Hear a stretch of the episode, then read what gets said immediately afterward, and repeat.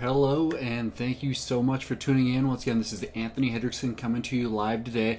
Uh, feel free to drop your favorite emoji. Let me know you're there. Uh, when I do my live videos, I don't do a lot of interaction during the actual video. I just want to get to the point, get a cut to the chase, give you the meat and potatoes of what I'm willing to share with you on that day. So uh, I do go through all the comments at the end though, so don't feel like you're going to be ignored.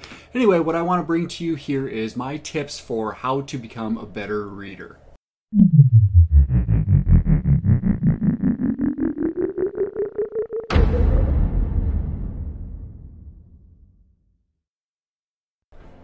Trust me, I know reading isn't for everyone.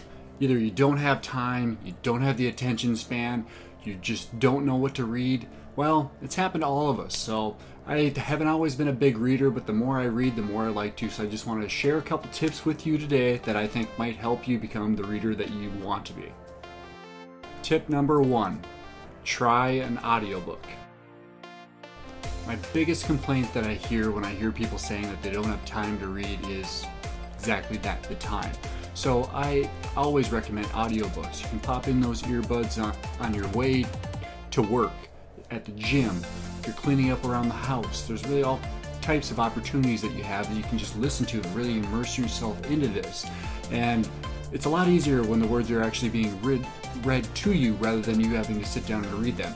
I actually prefer to do both. I love reading the actual hard copy and then I love hearing it for the second time and for this very reason is why I love Audible. Tip number two keep a commonplace book. I like to jot down different passages and phrases and things like that that I remember that kind of strike me. So, was it engaging? Was it something, just something I learned?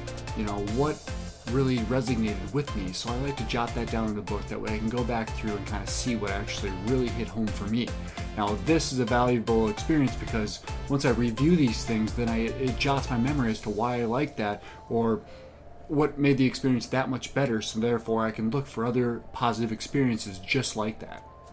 Number three, read books that you're actually going to enjoy. Now, what I mean by this is you don't have to grab the big old book on the top of the bookshelf that's full of dust, feel free to grab a novel. And if you don't like novels, grab some type of a graphical mem- memoir of some sort, or even a magazine, you know, something that's going to create your attention, something you're going to enjoy reading. We all know that once you enjoy doing something, you're going to do more of it. And reading is exactly that. It's the habit that you want to develop, that you want to enjoy, that just to me, that's the more that you're going to want to actually do it. So it doesn't have to be something that someone has always tried to make you read in the past. You know, do something that you're really going to enjoy. Number four, commit to reading on the go. If you're someone like me that always is on the go or wants to be on the go, make sure that you get into the habit of taking a book with you, whether if you're a passenger on a plane or a car. Like I said, passenger, of course but these are all great places where you might have some downtime, maybe you don't even have access to the internet, where you can just read and strengthen that habit. Number five, share your book choices with others. I find making reading a social experience is a good thing. So you could join a book club, there's Facebook group clubs, um, there you can share your experience or what you're reading with all your friends on social media. You want to make this a group experiment or group experience, I should say. Um, you would be surprised how many people in the same atmosphere as you have the same interests or might even be possibly reading the same book as you. So make it a social experience.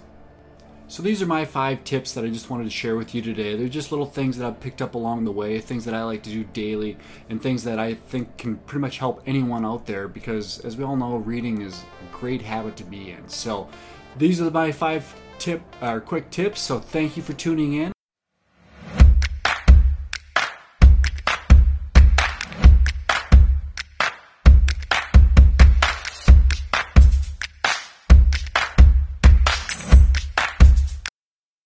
Thank you for watching or listening. I hope this content has helped you in some way.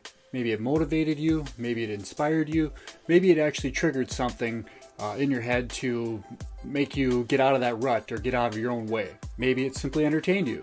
I'm just an ex service industry guy who, once I decided I didn't want to live in that fast paced life anymore, uh, decided to go my own way. I felt like I was out on an island. Everyone who I'd known for years uh, suddenly wasn't around, and it was a whole new feeling. After spending tons of my savings, going into deeper debt, I realized that it was really time for a change and there's something I need to do about it.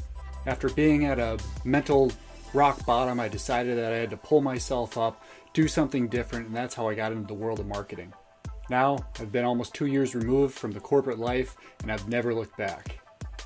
If you want to follow me on my journey, or connect later on or in the future, or even if you just want to follow me, you can either find me at my blog at anthonymarkhendrickson.com. Once again, that is anthonymarkhendrickson.com. Or if you're watching this video, you can click, click on the link below. Once again, I'm Anthony Hendrickson, and we'll see you on the inside. Okay, bye bye.